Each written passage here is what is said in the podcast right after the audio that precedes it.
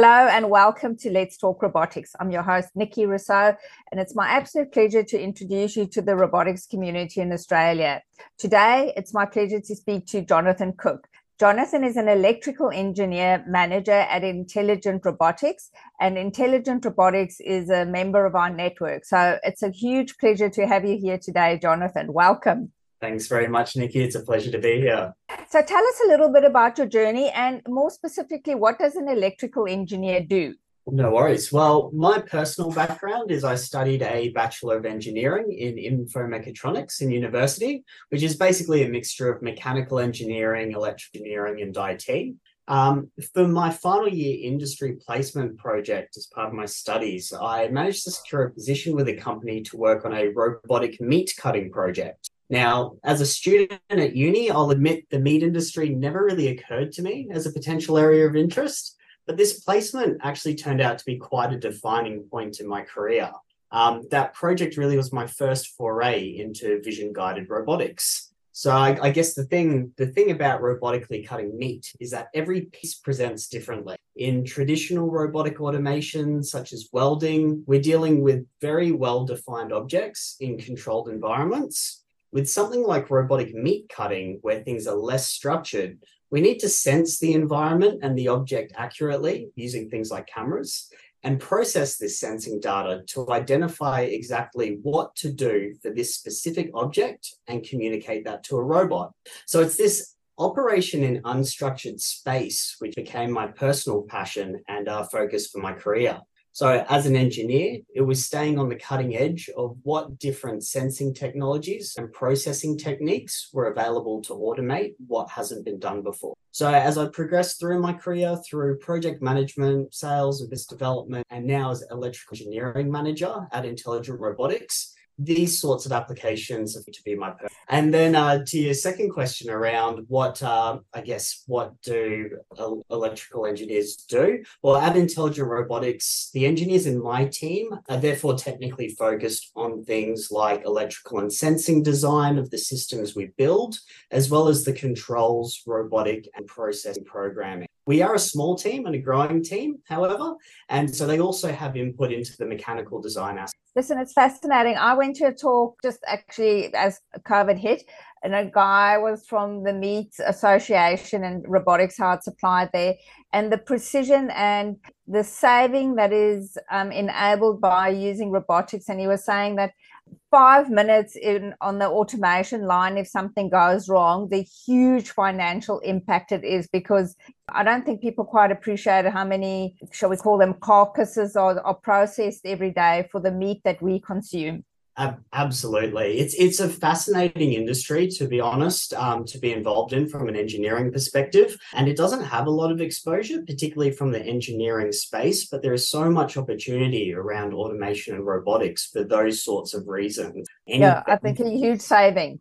Yeah, absolutely. And any benefit that you can get from accurate cutting is multiplied across each and every um, body that's processed. Yeah, and I think he was talking about the weighing it knows like the automation robot knows exactly the measure of the cut the meat what it should be to if you're looking at a 300 gram steak or whatever it is that you're buying that it is actually accurate. I have been tempted i have to say that once i've done my shopping is to come home and actually weigh my food and see that people aren't slightly some shortage there. Very minor but you know it adds up. Like every every 30 um, grams minor, multiply that by 70 pieces of meat that you sell a day, like that's a saving. Absolutely, absolutely. And, and, similarly, I guess for the processes themselves as well, every sort of gram that you can put on the high value parts of the cuts as well, that adds up exponentially over time. Yeah. So you work for Intelligent Robotics. As I mentioned, you're a member of our network. So um, thank you for your support. We so appreciate companies coming on the journey with us. Tell us a little bit about your founder, Clyde Campbell, um, and he's got an Order of Australia medal, and he founded Intelligent Robotics in 2020.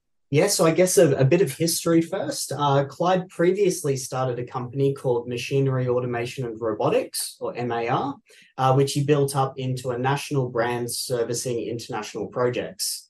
MAR was an industrial automation and robotics integrator, performing projects for customers in a wide range of industries. These projects would include everything from standard industrial applications like robotic palletizing and conveyor control systems, all the way through to highly innovative projects like robotic meat cutting, and also things like putting a robot on the back of a customized truck to automatically change the idlers on big mining conveyors while they continue to run.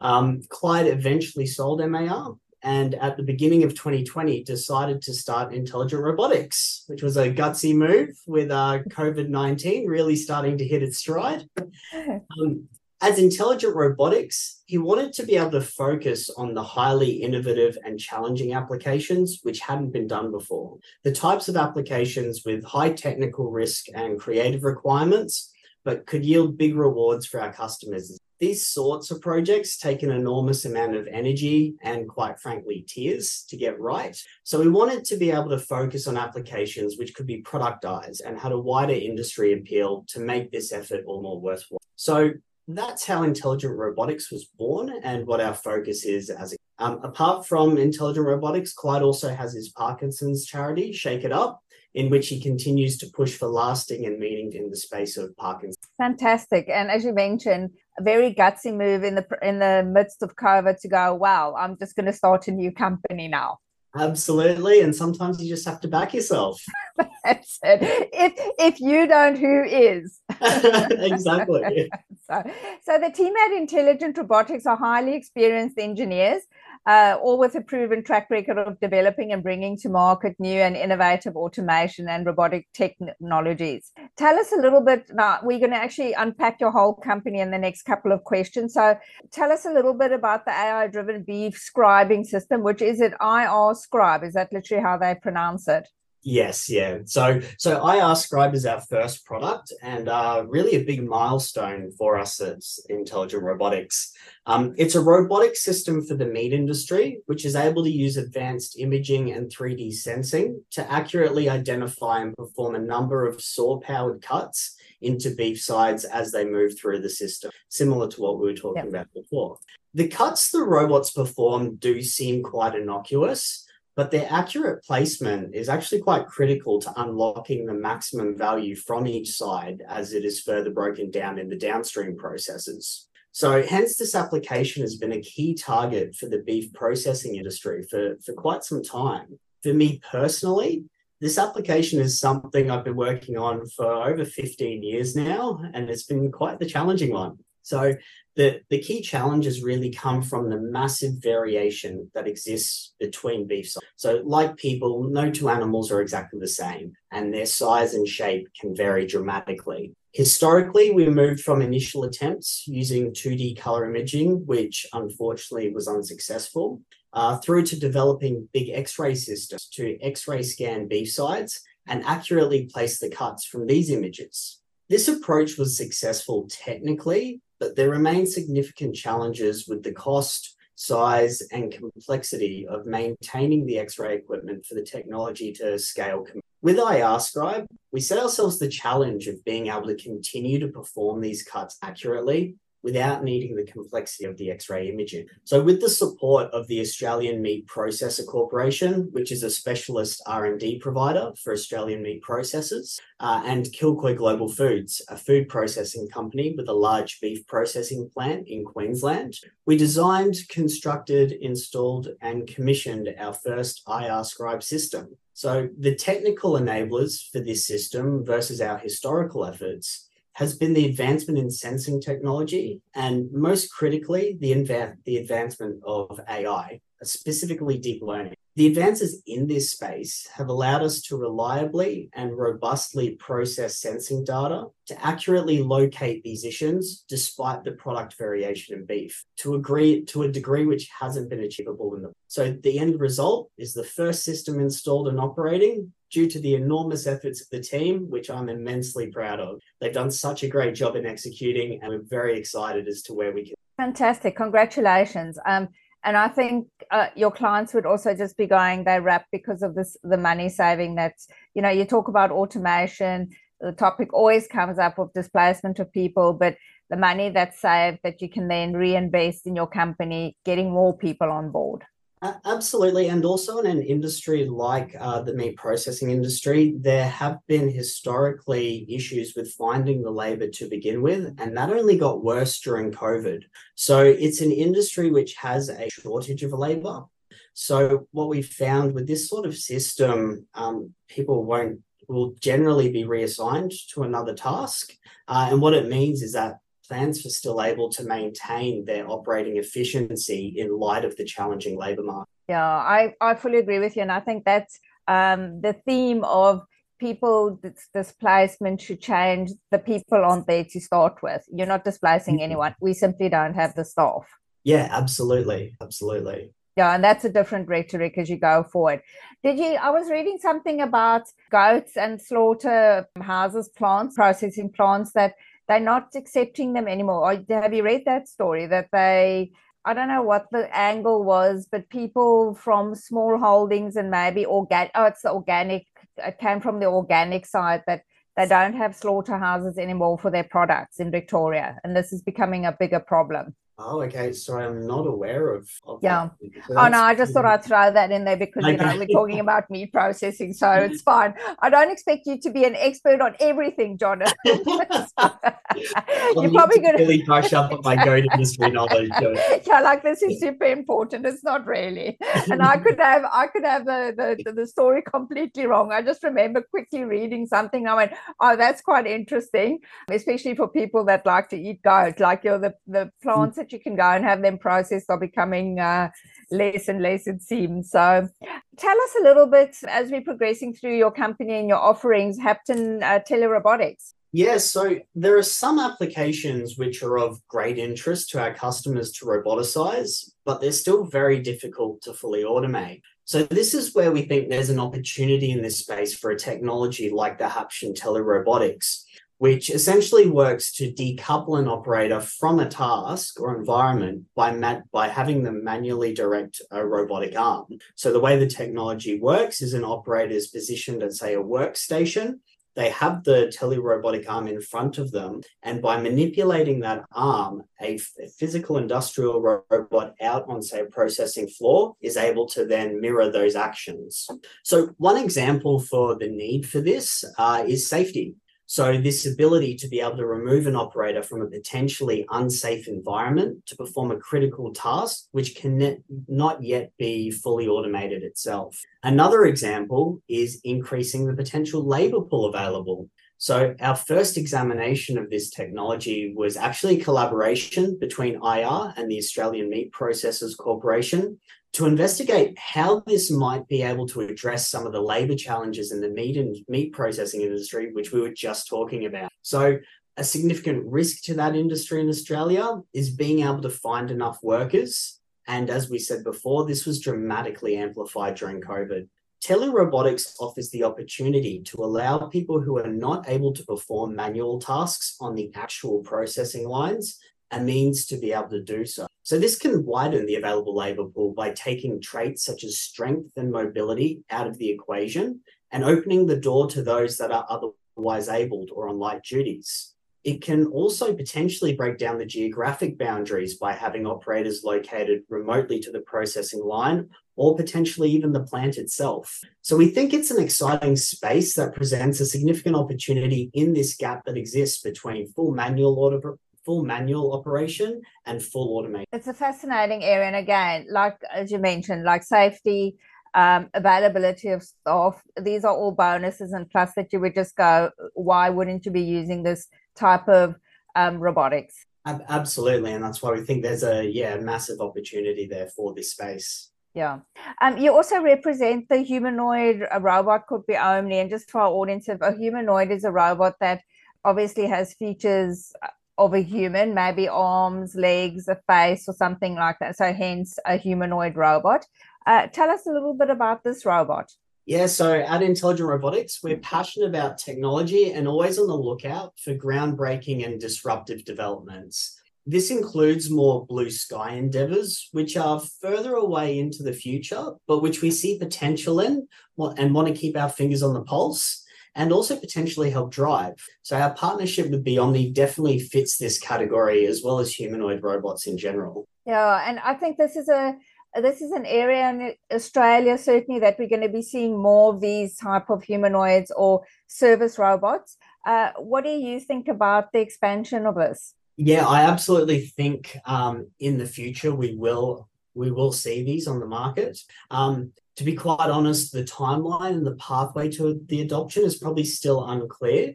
But there's fascinating work being done on developing these sorts of generalized robots and also the AI driving them. So, as the technology matures, we foresee a significant paradigm shift in robotics from this one robotic arm, one task uh, we currently have to a more generalized one robot, many tasks.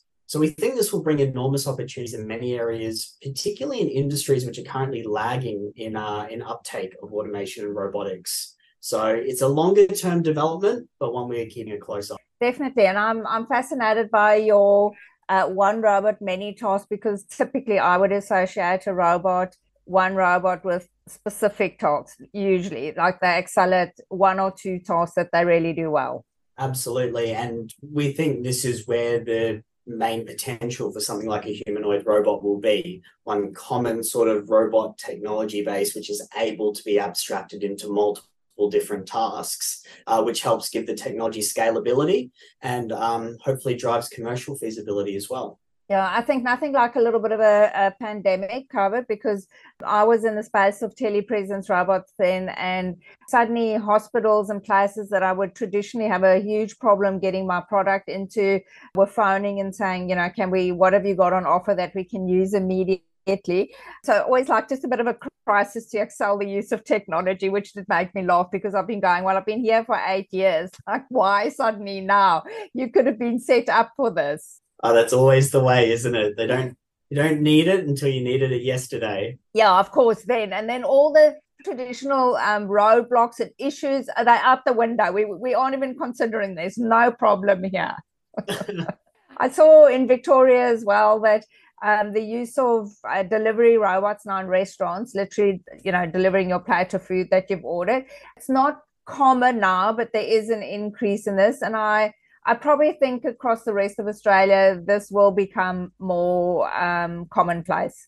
Absolutely, and I think I think the benefits there are twofold as well. As people see more robotics interact with robots in those sort of untraditional spaces like retail spaces, it really normalizes the technology a lot more. And I think that will help businesses sort of see the technology as not something that's out of reach, but something that is really capable of, of yeah, doing nice, well well defined tasks. Yeah, and the important thing is seeing people the socialization of robots that they actually see a robot that is solving a problem. So, you know, oftentimes you would have this robot standing there, and it, I speak for myself, my robots that I had, um, they can dance and they can do not terribly useful things. They're great attractors at shows when you want people to stop and you want to engage with them. Then they're absolutely fantastic. And I'm not including the Temi robot in this because that's a super intelligent and useful robot on many fronts. But you know, traditionally some of them one sort of function and people would stand there going, So what else can it do? You know, can it make your bed? Which used to infuriate me because clearly this robot can't make your bed. Don't ask stupid questions.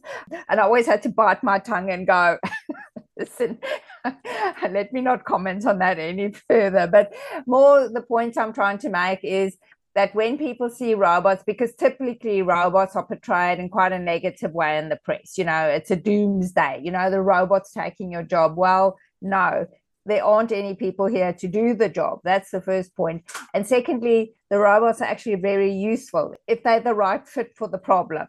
Yeah, absolutely. I mean, there's so many, there's so many different aspects to that, to that part of the conversation and yeah their ability to i suppose generate generate value in in areas where we do struggle to find workers i think we will see more sort of social acceptance of of the concept of robotics as people are just exposed to it more and it becomes less of this sci-fi type concept and something that's more real life. Yeah i agree.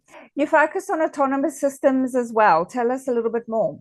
Uh, yes, so we've also done, we also do a little bit of work around autonomous guided vehicles for bespoke applications. So we have looked at these sorts of things in the past. And again, it sort of fills that that strategy for us and that portfolio for us around this operation in unstructured space. So this ability to move around objects without having to use things like conveyors or fixed plant in a way that is sort of more flexible, but also a bit more complex because of that lack of flexibility and and your journey now you've mentioned like 15 years. Uh, by the way you don't much to my audience he doesn't look old enough to be working in the industry for 15 years. You're going to age very well jonathan. Thank you very much. what uh, what challenges do you think the industry has overcome with the adoption of robotics and automation in australia?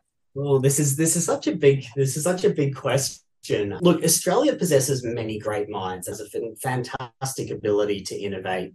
Unfortunately, we have also seen a continued decline in our sovereign manufacturing capacity. And I think we're seeing a real desire to reshore manufacturing here, particularly after all the shock supply chain shock waves uh, that occurred during COVID.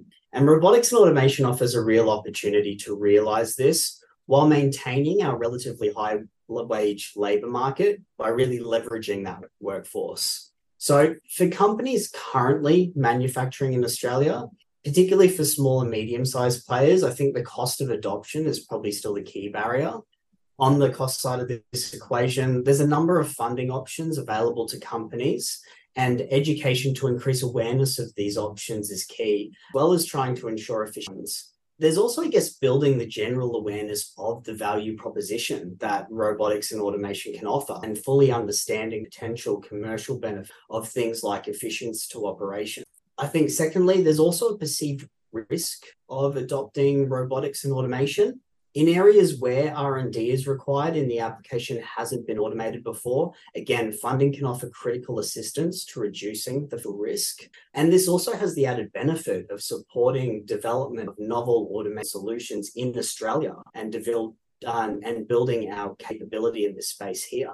I do think the other aspect, though, of that perception to risk is continuing to increase the education of robotics and automation engineering workforce both to build the skills necessary to adopt it and also to continue to build familiarity with the technology as we were discussing. And I think on that point, I think more and more universities are uh, incorporating robotics specific courses now and developing them. Yeah, absolutely. And we just we need to continue down that trend because that's a um that's a significant Yeah.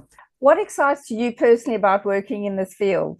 So for me, it's the ever changing technology space and the fact there's always a new problem to solve. I, I love the challenge and the pain of working on things that haven't been done before going through again my engineering degree at university, I never thought I'd have the opportunity to work with a range of technologies that include hyperspectral imaging, X ray imaging, CT imaging, and making sense of all that data to drive robots and automation to operate effectively in under environments. That's what I find rewarding about working in robotics and automation and in the work we also do at Intelligent Robotics. Just back to Intelligent Robotics, how big is your team? Our team now is seven. Congratulations from 2020 to say like having seven people and the amount yeah. of offerings you have.